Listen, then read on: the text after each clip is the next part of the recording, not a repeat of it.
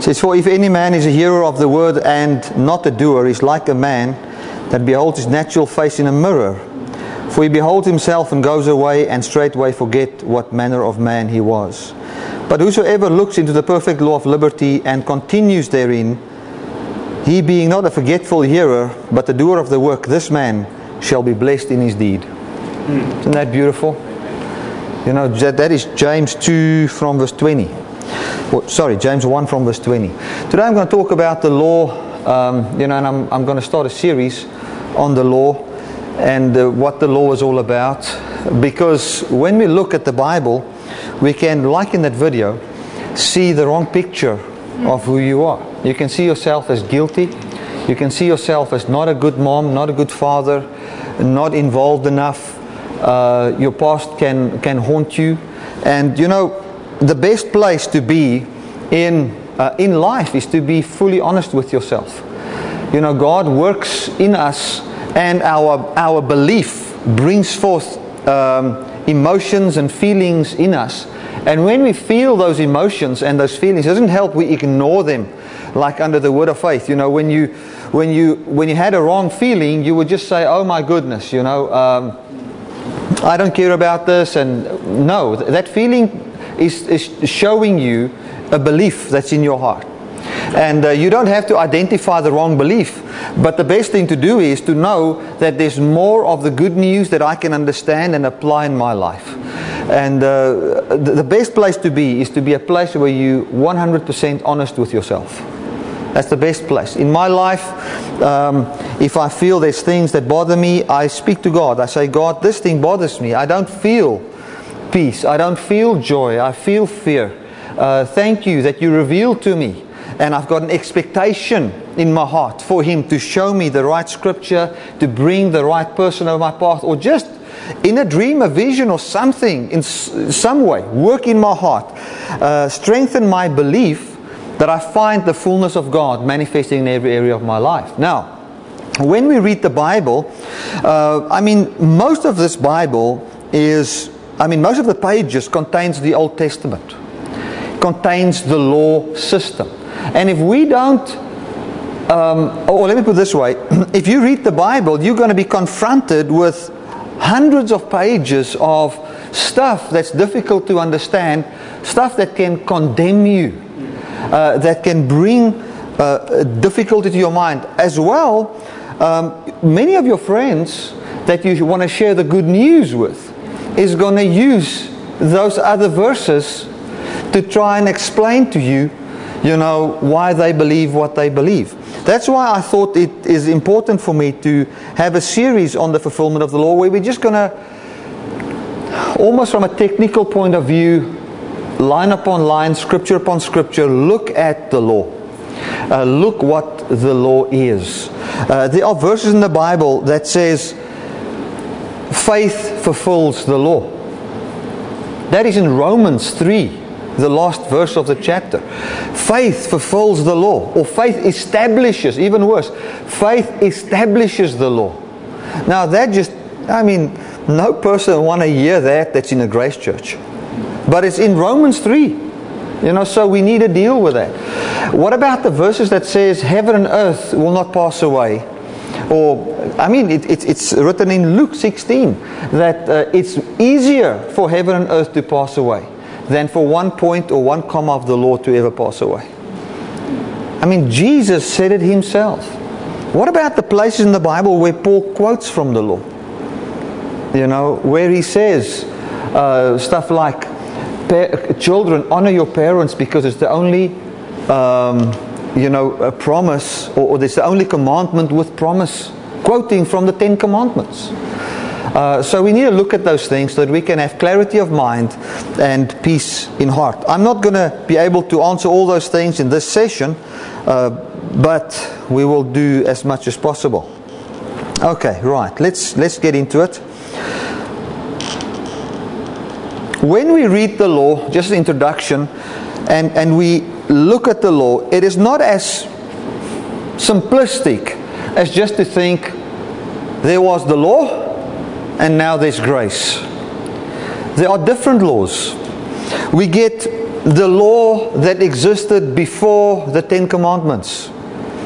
Uh, we get the law that was written on the heart of the Gentiles. Okay? We get we know that death reigned from Adam to Moses. Okay? And that there was certain rules and regulations and laws. We get a law uh, that was basically the tree of the knowledge of good and evil in the Garden of Eden. And then we come and we get what is called the law of Moses. And then we get the law of life in Christ Jesus. So there are so many different laws, and what I find where confusion comes in is if we want to, if we think wherever it's written law, we think it's referring to the Ten Commandments. You know, we can never do that. You'll be in such trouble. The other day I heard a preacher, um, and, he, and, and uh, whom I respect, you know, and, and he said, you know, I'm shocked when they say these things. He said, listen, man, God is going to, God gave us grace. Because when we believe, then we can live up to the standard of the law. We can live a holy life. We can live up to the standard of the law. Now that sounds very good. It, you can even get a scripture they don't have to twist that much to get that out of it. Yeah. You know, uh, it, it's kind of close. But it's not true because the verse in Hebrews 8 where it says God will write, God says He will write His law on our hearts, you know, um, is used thinking that it points back to Egypt when he led them out and then he gave them the law. But the difference now is it's not on stones anymore, it's now in the heart. And then what we traditionally thought was now we will want to do good. You know, because we are in grace. Now we or now that we are Christians, the law is on our hearts, now we will want to do good. Now that is not the truth. Um, and, and, and I know maybe some of you uh, might say, but this is confusing me, but let me explain. The Bible says in Romans 7, when Paul was under the law, he said, when he was under the law, the good that I wanted to do, I could not do. And the bad that I didn't want to do, that I did. Meaning that when he was under the law, he wanted to do good. So if we say now that we are under grace, now we don't want to do bad anymore, we want to do good. Cannot be true because there are people out in the world that doesn't even believe in Jesus and they want to do, they want to be good to their, to their family. They want to be good to their children. They want to be good to people. Nobody wants to be remembered for the bad person he was. They want to be remembered for the good person. Uh, I mean, um, even even in in uh, you know, last night we watched this movie, but even within a sick system like gangsters, you know, you find the one wants to be remembered as a hero that was good. He protected his buddies against the other gang. You, inside us, we want to. There's, there's a thing inside a human. He wants to do good. But we cannot say that now that we are under grace, we're under the place where now we want to do good. We've always wanted to do good, do good. But we could never be good because we've tried to obey a system by which we had to be good by our own power. Now, when Christianity or when Jesus came, what he brought forth was not um, the power to live up to the standard of the law. What he brought forth in you is himself. That's what, that's what the whole New Testament is all about. It's all about God giving birth to God in you. Amen. Amen. That's what it's about. And then against this God that's born in you, there is no law. There's a big difference than empowering somebody who never had the power to live up to a certain, a certain standard and a person that was recreated and now you find that his nature, against that, against that there is no law. It's a big difference. Um, I am not trying to fulfill the Muslim law today. I am not. I'm not even thinking of the Muslim law. But you, if you look at my life, you will find, obviously not in every area, because I'm not a Muslim. I don't believe in their way of praying and that. But let's talk about conduct, you know, uh, in this life when it comes to a, a good moral standard. If I get measured to the Muslim law, you will not find that the law has got a lot against me. But I'm not trying to obey that law. I'm not even empowered to live that law. I've got nothing to do with that law. Someone is born in me. And that is what this whole thing is about. So, let us start off, and we're just going to look at some of the attributes um, or the shortcomings of the law. So, we're going to talk and see if I can touch on the fulfillment of the law. One of the things when you are under the law is that you will never taste perfection. Never. You can never taste perfection under the law. Hebrews 7 verse 11 says the following. If therefore perfection were by the Levitical priesthood, for under it the people received the law, what further need was there that another priest should arise after the order of Melchizedek and not after the order of Aaron? For the priesthood being changed, there is made of necessity a change of law. So it says here that if if perfection could come by the law, there would be no need for Jesus. What that means is that the law was never given to us for the purpose of making us holy or even changing any of our conduct. That was not the purpose of the law. The purpose could not make you, per- uh, the law could not make you perfect in any area of your life. Nowhere. And that we need to know. So if you want to have a life where you will always be striving for more, where you will always feel I have not make I'm not making it, then live under the Levitical priesthood where the law was given. Okay? When God gave the law to Moses, the purpose of that law was twofold. Number one, to multiply sin.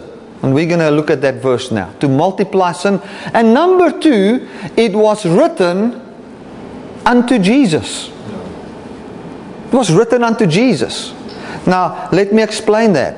When Jesus read the Bible, when, or the Old Testament, and when God wrote that law, He wrote all the sacrifices and all those things He wrote down. And He only had one thing in mind Jesus. Yeah. Didn't have you in mind concerning obeying those commands. David says in so many places, uh, the, the, the, the prophets say that God hates these sacrifices. He hates the death of animals. He doesn't like that. He doesn't want those sacrifices. He hates it. But it speaks of Jesus. Okay, so the whole Old Testament, now this is going to be a shocking thing for you. The whole Old Testament's main purpose, it was a letter from the Father written unto Jesus. So that Jesus would know how to be the perfect sacrifice for the sin of mankind. It was never written for you to obey. Never. The law was never even written for the Jews to obey.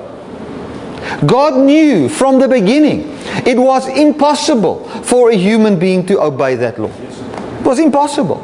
He knew that when he gave the law, that man would obey that law from a fleshly perspective. In other words, human effort. And human effort connected to what you need to do to have eternal life equals death because you will never be able to. For what it shows is that you don't have life in you. That's what the law does. It points out to you that outside of having life as a free gift, you have no life. Outside of having the only life that there is, which is His life, you have no life. In the, in, in the next sessions, we're going to talk about the origin of the law and where it really comes from. I just want to take it on a surface level today and try and explain this. So when we take the law and we look at the law from a fleshly perspective, it says, honor your father and your mother, love the Lord your God, don't lust after things. Do, and you look at all of that and you interpret it in a fleshly manner. Fleshly meaning, I'm going to use my flesh, my ability to obey that law. The Bible calls that the ministration of death. So, when Jesus read the, the law, he didn't read the law, I believe, to obey the commandments in the sense of, um, you know, honor your father and your mother and all those kind of things. Although I believe he did it, what he read was, what kind of a sacrifice is he? And to him, the law was a command saying, should you want, or the law was this, the only way for man to ever be innocent before God and be restored unto the level of God would be for mankind to die. That was what the law said. And then the law explained unto Jesus that this death can take place from the platform of representation, meaning that one can represent all. So when Jesus read the old, he read and he said, Oh, yeah, you know, uh, th- this one can represent all, this one can, uh, if, if a sacrifice is given, sin is taken away. And then one day, we're going to read it, he got a revelation and he said, My goodness, this is written about me.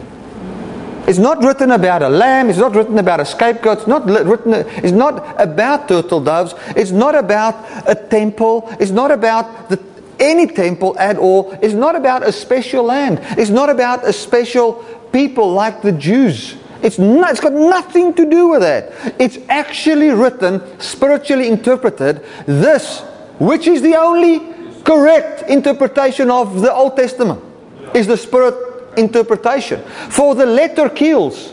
If you read the Old Testament literally, it will kill you. But if you interpret it spiritually, pointing to Christ and what He does, it will give you life. Depends on what law you read.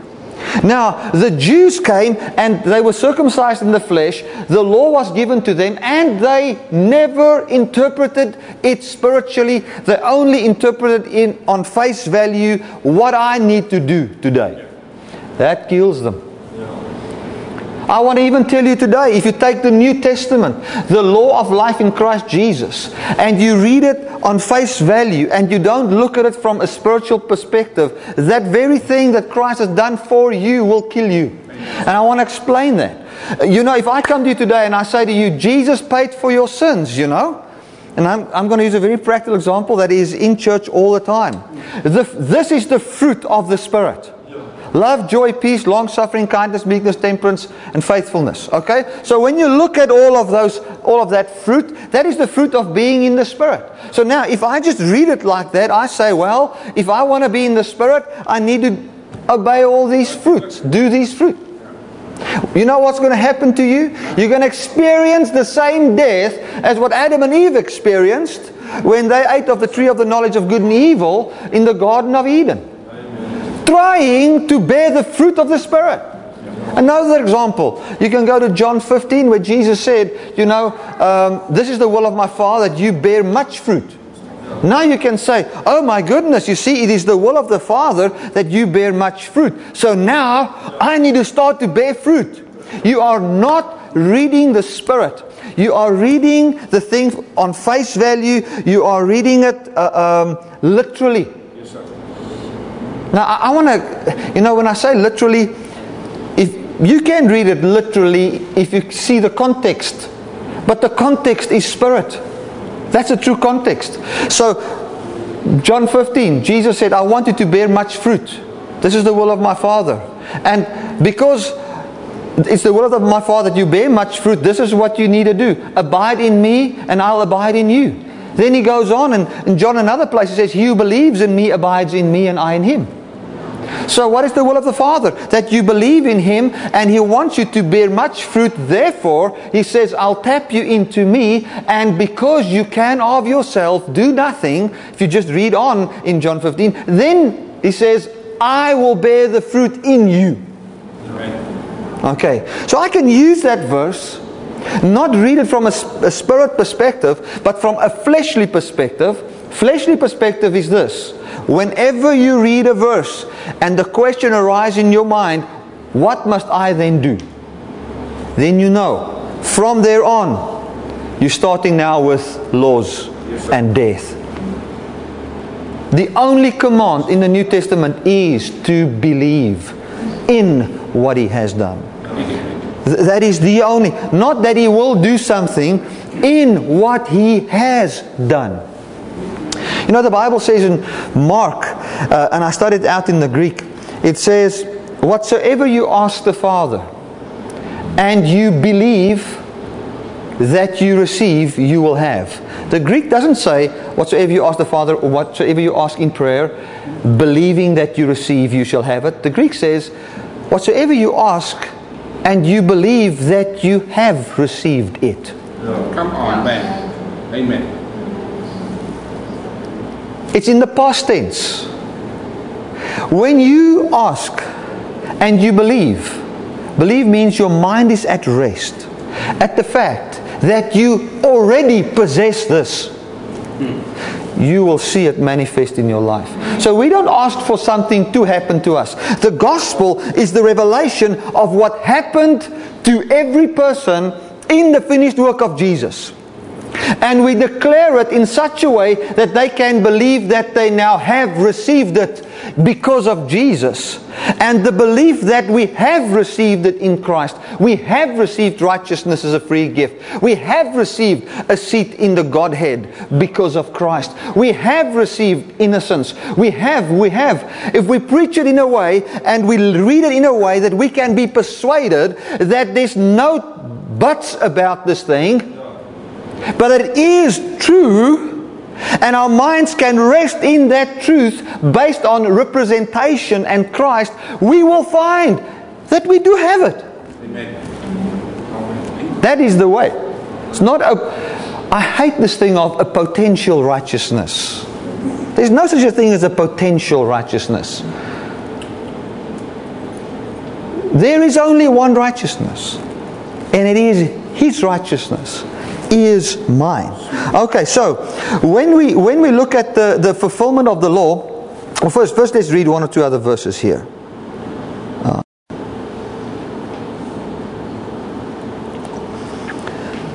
I said the first thing I said is when you're under the law, you will never taste perfection.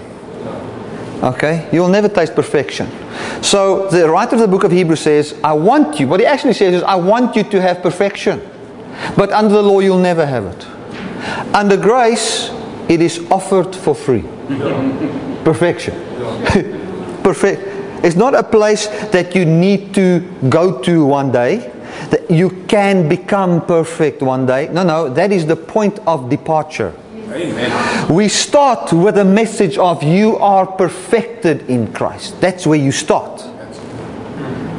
Because the way we function, the way God made man is that whatsoever he believes that he will have. That's how we function. We've got this ability called belief, persuasion, that when something is in the spirit and we are persuaded of it, it manifests in our life. It gets animated here through belief. Okay, that is the ability. So, if God wants perfection in your life, what message do you need to have in order to see perfection? You need to have a message that you're perfect. Otherwise, you can never see perfection. You, you will have to have a message that you are healed. Because you can, if you believe I shall be healed, you will always be in the place of I shall be healed. Meaning you never healed. If you are in a place that says I shall become righteous, you know where you will forever be. Hmm. In a place where you will experience I, I, I shall become righteous. But if you can hear a message that says you have been perfected and you can be persuaded of it, what will happen? Truth will manifest. Yes, sir. Truth will manifest. That's the only truth. Hallelujah. And I tell you, the more I discover these things, the more I realize that the, the, the writer of the book of Hebrews only had one thing in mind for us, and that is perfection as a gift. You know, the Bible says that Abraham received from God by promise. God promised him. He believed God and received. It says, in the very same way, when it's under the law, it is of works and not of promise anymore. But God gave us holiness by promise. Holiness is not a command. Righteousness is not a command. I even want to go so far and say love is not even a command. It is a promise. The fruit of the Spirit is a promise. God promises you that. But what did Abraham do when God promised him? He says, Well, God, I believe it is so. If you say you promise me this and you'll give it to me, I know you give it to me. Amen. That's it. And then he went on in his life and he saw that he, was, he wasn't able to make a child. He was too old. His wife was too old. But the Bible says he didn't stagger looking at the inability that he had. And that's where we fall. We look back at the law. We look at our inability. God says you are holy. We look at our life. We see we're not holy. And then there we fall. Instead of, the Bible says we inherit the promises through faith and patience. Come on. So I believe I'm righteous and I'm quite patient. you know? The manifestation of it is not by my copying God. The Bible says this is how you will be holy by resurrection. God will resurrect the holiness in your life. Come on, man. That is what He intended for all of us. So, when we are under the law, you will never experience perfection. When you're under the law, the Bible clearly says it is called the ministration of death. Let me read it 2 Corinthians 3, verse 4. And such trust have we through Christ to Godward. Not that we are sufficient of ourselves to think anything of ourselves, but our sufficiency is of God. 2 Corinthians 3 verse 6. Who also has made us able ministers of the New Testament, not of the letter, but of the Spirit. Remember what I explained to you about letter and spirit? For the letter kills, but the Spirit gives life. But if the ministration of death, written and engraved on stones, was glorious, so the children of Israel could not steadfastly behold the face of Moses for the glory of its countenance, which glory is to be done away. How shall not the ministration of the Spirit be rather glorious? For if the ministration of condemnation be glory, much more does the ministration of righteousness exceed in glory. Now, let me explain this. He says, here's the Old Testament. When you're under the Old Testament and you read the Old Testament not from a spirit perspective, okay, let me explain spirit. You interpret it spiritually, okay, meaning certain types and shadows mean certain things that points to Christ, which promised us His Holy Spirit as a free gift. Okay? If we don't interpret from that perspective, but we just see it, as I've explained, on the literal value of it, it will kill you. I don't know how to say it louder. It will utterly destroy you. Yes. It will rob you from all peace. It will rob you from uh, uh, everything God ever intended for you. We need to make a mind shift in the New Testament church that this Old Testament is not for literal interpretation. Come on, man. You cannot, and one of the sessions here I'm going to explain the Ten Commandments and how to interpret the Ten Commandments in the finished work of Jesus. You know, when, when we look at the Old Testament, you need to see Jesus. If you don't see Jesus, you are in trouble. So, when we, and, and, and pastors watching me via the internet, when you teach from the Old Testament, I don't care if you use Proverbs, I don't care if you use the Psalms, if it doesn't point to the gospel of Jesus Christ and to Him and what He has done and how He relates to mankind, you are wasting your people. You are killing your people, you are destroying your own life. Absolutely. Absolutely. And let us not let us not fret at people in the church not always bearing fruit. Let God bear fruit in them. Our God is not barren, neither is our people. Amen. Yeah. Glory to God. We go on as if God has got no seed. We are more, more sure of our teenagers that will fall pregnant than what we think God can bear His fruit in us. If God promised it so, finished. And He promised you His life. The Bible says, by these precious promises in uh, Second Peter, by these precious promises you shall be made partakers of the divine nature. How will we be made partakers of the divine nature? Not by saying, Jesus paid for my sins, I've got a brand new beginning, now I'm going to read the Bible to see what I need to do. That is the beginning of the end of you. No, no. When we say Jesus Christ paid for all my sins, what do we say? We say every barrier and every form of distance was forever removed between me and God, and I am standing in, in Christ in the Godhead. That is where I start. I start from the mindset of I have been perfected by the blood of Jesus. That's where I start. I've got no reasoning outside of that. I've got no reasoning concerning other people outside of this truth.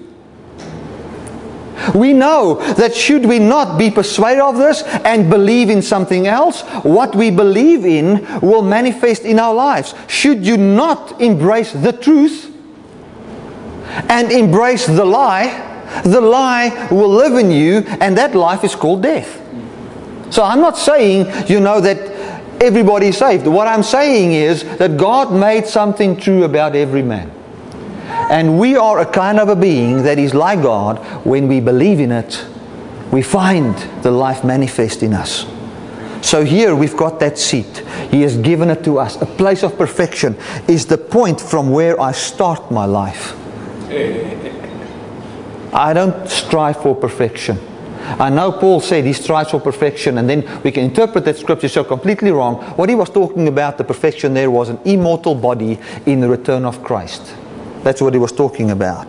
Okay, so we don't start with the New Testament. Hallelujah. Thank you, Jesus, for the good news. And now I've been empowered by the Holy Spirit to do all the commands of the old. That is the end of you. Uh, the ministration of death remains the ministration of death, it still exists.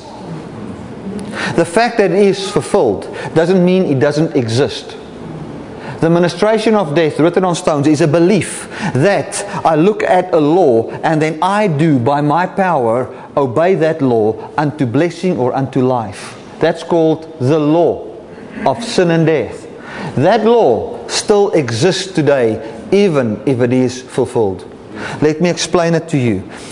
I can still, if I go and look in my old files, I can still find a contract that I had with the previous place where we had our office, where I rented. Do you know that that contract on paper still exists? But you know that it's null and void. But it still exists.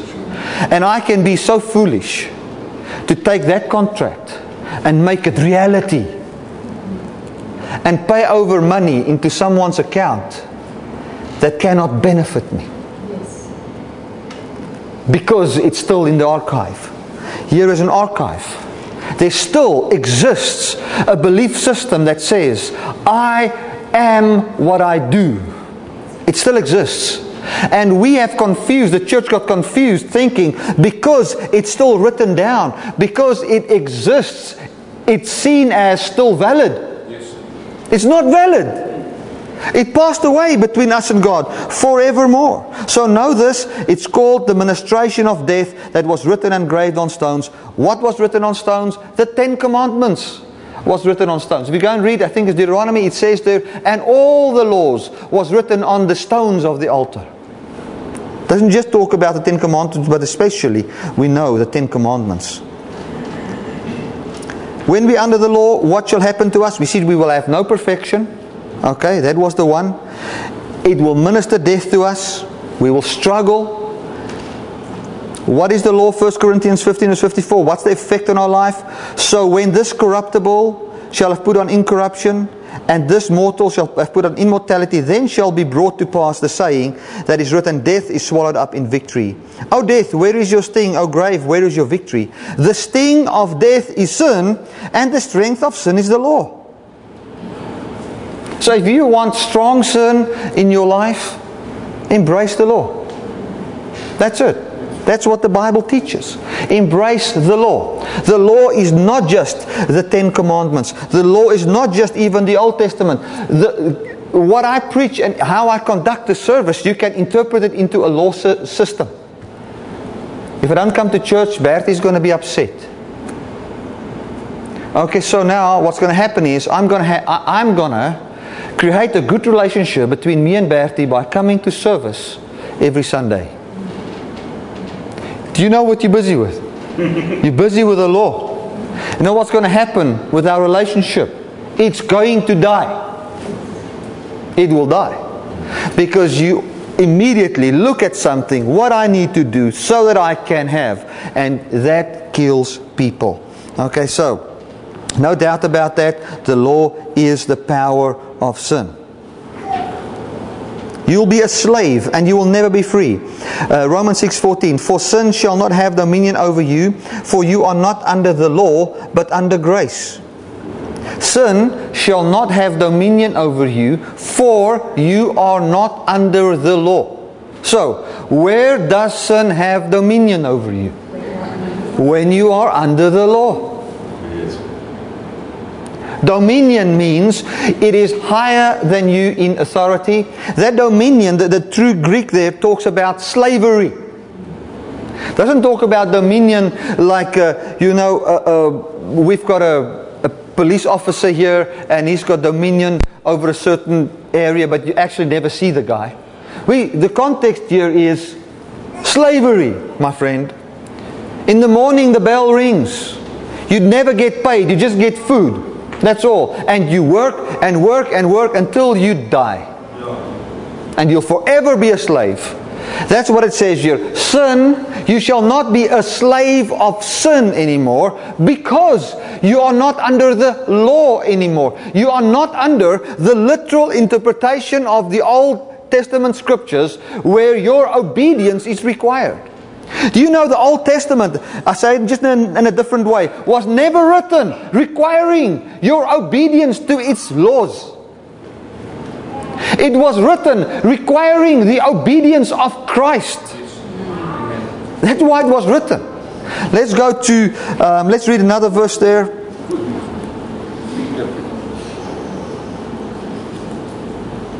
You can say, but Bertie, that can't be. Let's go to Psalm 40. And then we're going to look now, and, I, am going to look at four or five verses. That's how I'm going to end off with a point where I prove to you from Scripture that the law points to Jesus. It's not written to you. The reason why the law was given in written format to Jews was so that mankind can see, and why the law was written in our hearts was that mankind can see that he needs a Savior. He is dying. You know, you think you are the big shot. You think you can make it. You think you are so good. Until the law is put there where we measure your goodness. And then you find you're not that good.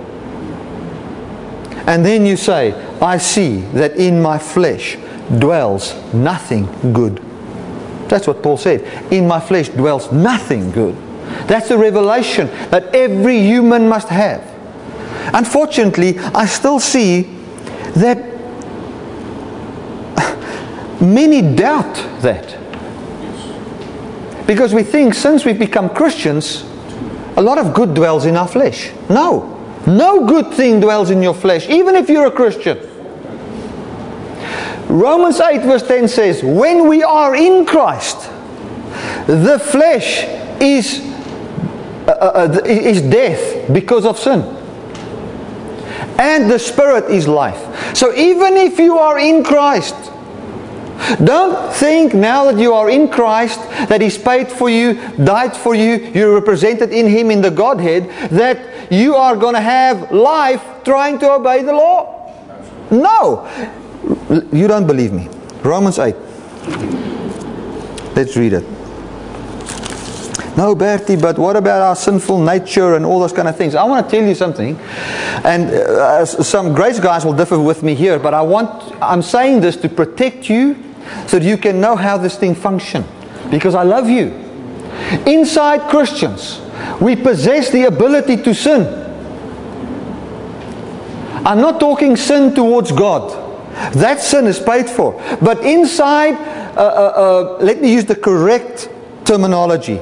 Inside a Christian, after he received Christ as his Savior, after he has the Holy Spirit saved, still has the ability to produce the fruit of the flesh. Absolutely. You can call that sins. A fruit of the sin, which is unbelief. Okay, you have that ability. The only way in which it can manifest in your life is if you go and tamper with that which that flesh needs in order to manifest its death. Which is, I am what I do.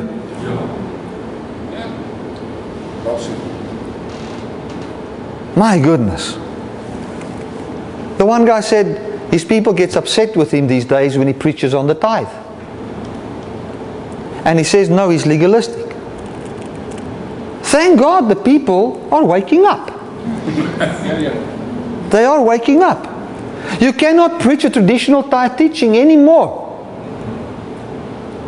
You couldn't have preached it ever towards people.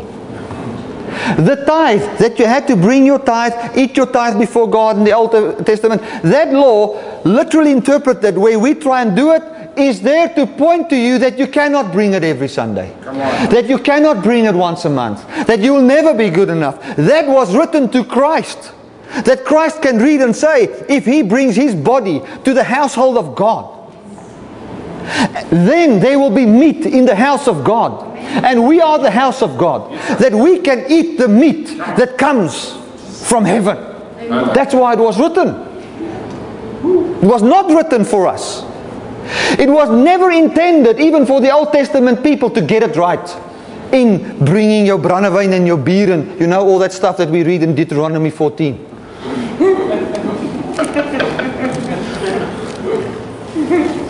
It was never intended to bring success. Never. And we possess the ability to see the fruit of the flesh in us. For in our flesh dwells nothing good. Not in Bertie's flesh, not in your flesh. So if you take Bertie Brits, the holy pastor, you know, that, uh, that people see as a, a, gr- a grace preacher, you know, that they want him in his church. If you take this holy Bertie and you put him under the law, he is capable of doing anything bad. I possess and you possess the full ability to manifest the fullness of death possessed by the law. Yes. And we cannot fool around with it even after we've come to the faith.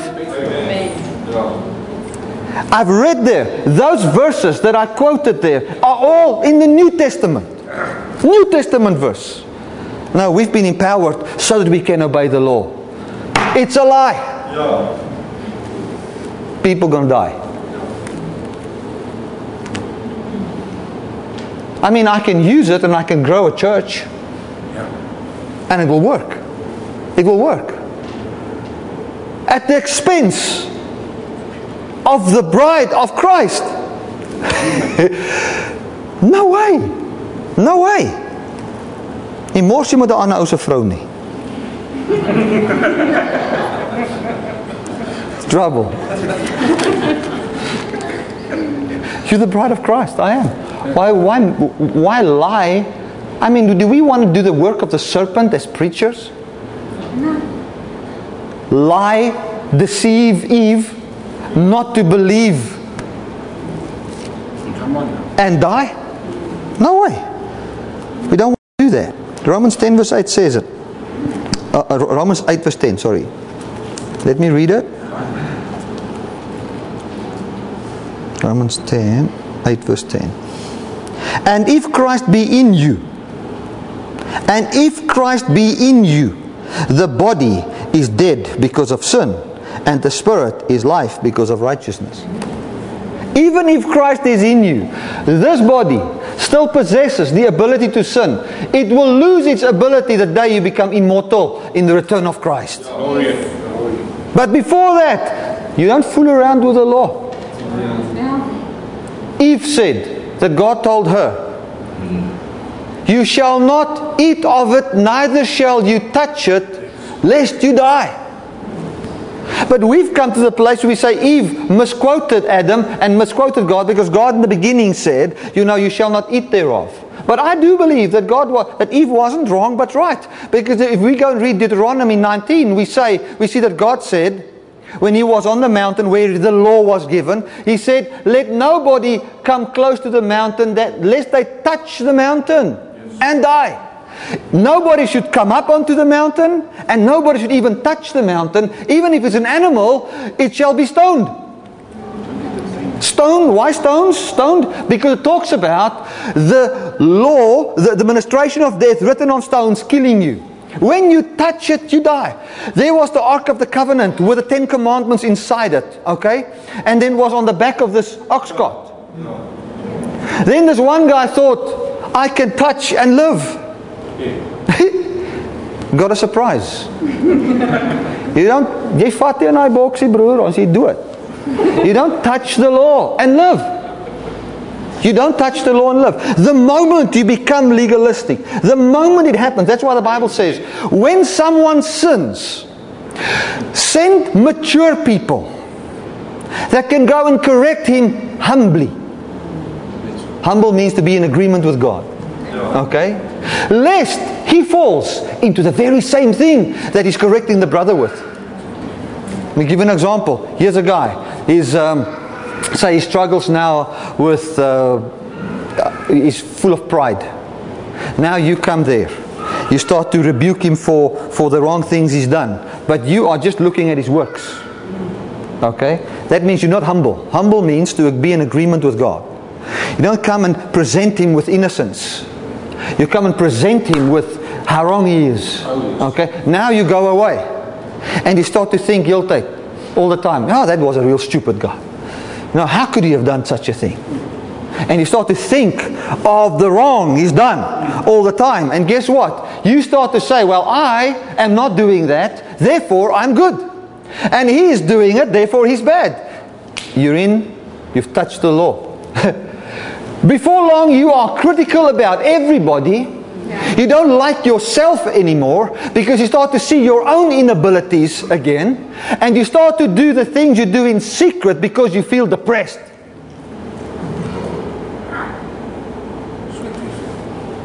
Because you've touched the wrong thing. People, none of us.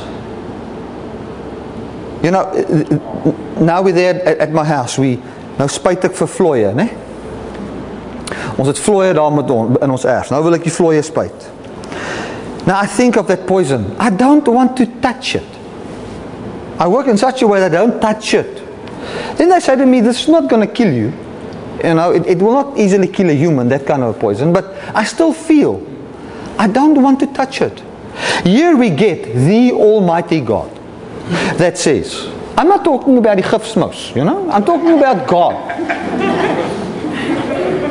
God says, In the day that you eat thereof, you shall surely die. In, in the Hebrew, there's not the word surely die, it's just two words die, die. You're gonna die dead says the Almighty, which cannot lie. And we want to have room for it. It is impossible. We cannot do it. It is, it, it, it is it's foolishness. So know this: the law will kill you if it's interpreted in an unspiritual way. Right. Let's look at uh, just another three verses quickly.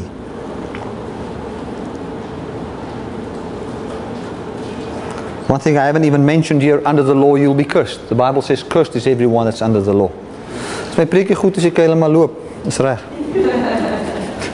They prearranged. Tot ziens. She's getting a flight back to Johannesburg. right, okay. It, this is what it says here. It says if you're under the law, you will be cursed. Cursed is everyone that's under the law. But he became a curse for us, that we shall, shall not live under the curse. What is the curse of the law? The curse of the law is that you will be a slave of sin. Can you see why Jesus came and why the law had to be fulfilled? Because the problem here was man's inability to obey commands. The problem here was man's inability to have God's quality of life by his own ability.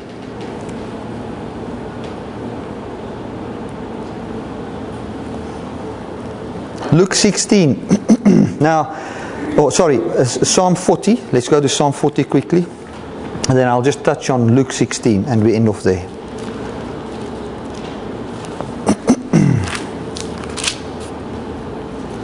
And then I'll explain to you, after reading Luke 16 and Psalm 40, why the Bible says, by faith we establish the law. I waited patiently for the Lord. This is verse 1. And he inclined unto me and heard my cry. He brought me also out of an horrible pit, out of the miry clay, and set my feet upon a rock, and established my goings. And he put a new song in my mouth, even praise unto our God. Many shall see it and fear, and shall trust in the Lord.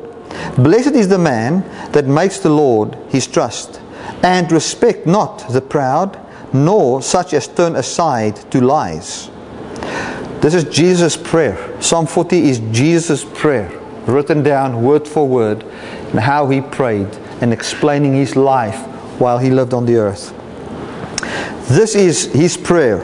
Isn't it, isn't it amazing to have a prayer Jesus prayed, written word for word?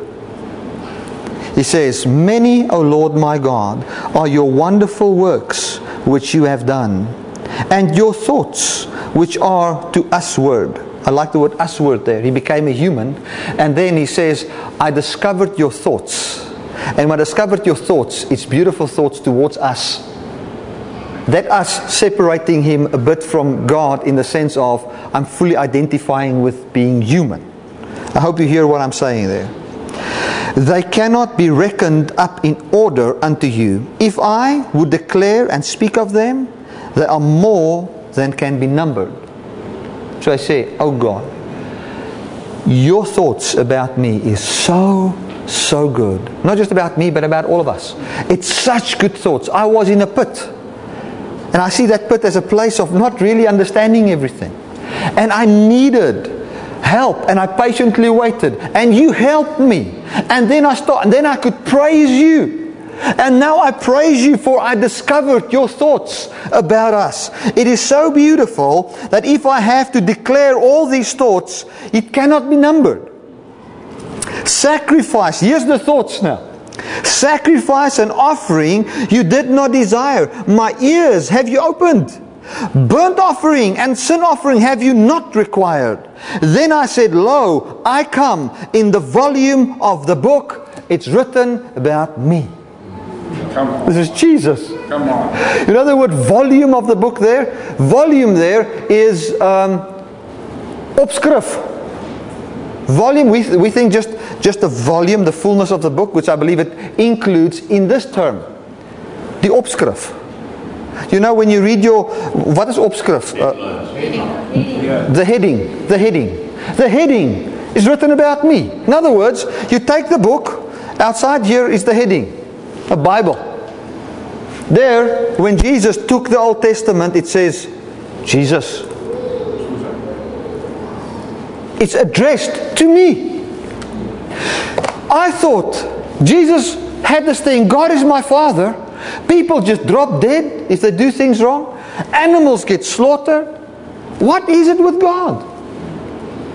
Then he was in the spit saying, I don't know. I want to understand. Then the Holy Spirit comes and reveals to him the truth. And he says, How wonderful are your thoughts towards us? Such beautiful thoughts that I cannot even name all of them. They cannot all even be numbered. And this is it. You never desired sacrifice from anybody or anything. No animal had to sacrifice his life, and no person had to sacrifice an animal. It was never the intent. It was, that was not the deepest understanding of the law. It is addressed to me. Isn't it beautiful? It's addressed to Jesus. I delight, and it says here, then I said, Lo, in the I come, in the volume of the book it's written of me. Del- I delight to do your will, O my God. All of a sudden he says the law is addressed to me. The law is addressed to me. It's addressed to Jesus, meaning the only one that can ever do it is Jesus, for it was written to him. Spiritually interpreted. Amen. The Jews thought it was given to him, to them, and it was given to them for the purpose of literal interpretation, pointing to them that they will die because they can, and they need a savior. It was written to Jesus so that he could see how to save man. Hallelujah. Says, It's written about me in the volume of the book. Then he says, I delight to do your will, O my God. Yes, your law is now written in my heart. I have preached righteousness in the great congregation. Let's go to verse 10. I have not hid thy righteousness within my heart, which is his law that's in my heart. I have declared your faithfulness and your salvation. I have not concealed your loving kindness and your truth from the great congregation. So, what does he say here? He says, Listen, I never understood this thing, but now I, I grasp it. And you might sit here and say, But how could Jesus not have understood? You know, when Jesus was at the age of one year old, he didn't understand, you know, everything.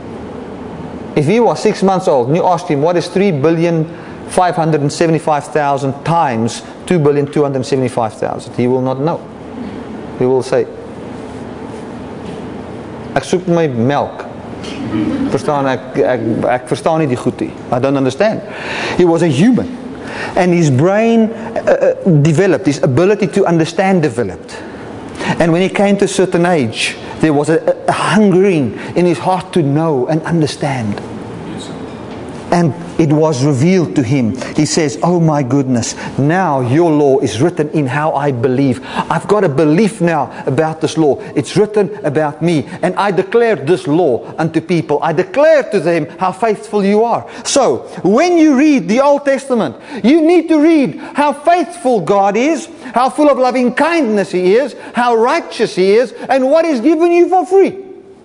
If you don't read that, you're busy touching the ministration of death. And you'll die. So here it says, so what was the purpose of the law towards Jesus? The purpose of the law towards Jesus was to end the contract that man had with I am what I do. What that law prescribed, the law or the principle, there's a law of gravity. Um, you know, um, the law of gravity says that if I leave this, it will drop to the ground. Know what Abraham said? Abraham said they've got the law, so they've got the law, and Moses and the law. Let them read that. He says, No, but if someone rises from the dead, then they will believe. He says, No. If they cannot believe, listen to this Moses and the law, they will not even believe someone that's raised from the dead. And that is the truth. I want to tell you what does that mean? Someone that's raised from the dead that preaches. Who is that? That's Jesus. If you you will not believe him if you cannot see him in these verses. If you're already a person, if you're not already a person that says, I I am saying that this law can never help me. There must be something better in here that can save me. You will not be able to believe in Jesus. For these this law speaks of Jesus, not of what you must do for God. You need to read the law in a way. Look at the Pharisees. They refused to read the law in a spiritual way, only in face value. When Jesus came to them, even after the resurrection, they still did not believe in him. When I read the law, I need to read it from the perspective of saying, I'm seeing Jesus. It's not written for me. It was written for Jesus to see how he is going to obey, to bring forth perfection to me. And this law is established. In other words, what its purpose was as pertaining to written to Christ and salvation is established in my life when I believe in Jesus. So never again let somebody say to you, just believing in Jesus is not the fulfillment of the law. You need to love to fulfill the law. The Bible says when we love, we do fulfill the law. But what law? The law of life.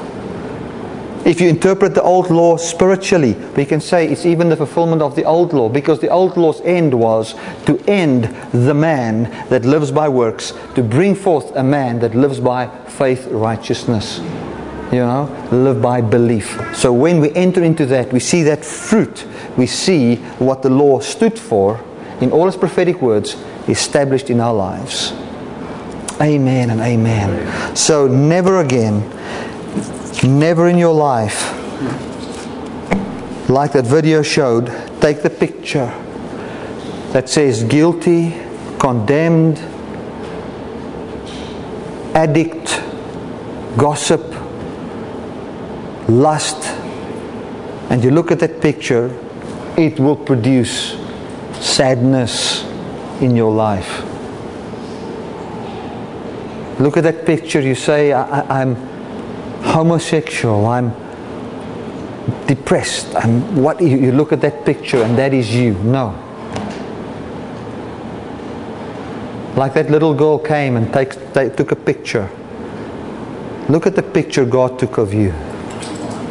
That picture is Jesus. He says, when you look into the perfect law of liberty, you see yourself. He says, when you look into this new law, this glory of God, you look in a mirror. Let's pray. Father, I want to thank you for your great love. Thank you for your mercy and your grace. Thank you that you care for us. Thank you, Father, that you have set us free from the law system. I know this was a long message, Father, but my heart is so full of what you've done.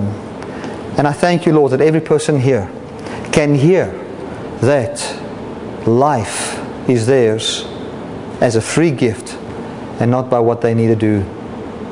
Thank you, Father, that we don't live from our works, but our works is born from who we are. And you declare us. We are your offspring. We are your kind. Thank you for that, Father. Amen and amen. Hallelujah. I want to. Um, I just want to share this. I feel in my heart. Um, you know, we've got a I mentioned here a couple of times that there's a, a person that cares for orphans in, um, on the border of Mozambique and um, not Mozambique, of, of Lesotho. And we've got frequent contact with him. And what he does is he takes all my messages, he translates them into Sotho, gives them out to the people, preaches it. He's full on into the grace message, and his passion is for, for, for these kids. And uh, I just feel in my heart that we as a congregation can support him, you know, financially on a monthly basis, and that'll be good, you know, that we give towards a place like that. I've been looking for a place where that we can support where the right gospel is also preached. And um, I went there months ago, and normally, you know, when you go and you look at a person, they will easily say yes, yes, yes, you know. But if they still, if they continue with it, and they stay in it, then you, you know that this is true and genuine because people can only fake something for such for a short period of time. And this guy's just getting deeper and deeper into the truth. So. Um, uh, know this that um, of your giving, we, um, I was thinking we want to give him a thousand rand a month um, uh, that we will support support that ministry, and uh, we will have some pictures and stuff. I'll have him. He, he, takes pictures of all his stuff, and I will show you guys. And uh, I was also thinking of bringing him down here and uh, let him share with us what he does and, and the message because he, he's, he's, a radical preacher, you know. So uh, just down to earth guy, very down to earth guy and uh, nothing fancy. He walks where he wants to be. Um, he loves those black kids. You know, his, his, his heart is in it. So uh, thank you for your generous giving towards the church. Yeah, we've, we've been supporting him from Dynamic Love Ministries, but I was just thinking from the church we can also support him. And we're the only people that support him, you know. Yeah, 750 kids a week that he that he feeds, you know. And, and it's just like from scraps that comes from everywhere, you know, and then he, yeah. So thank you so much for your generous giving. Know that uh, some of your money is going to go that way. God bless you guys.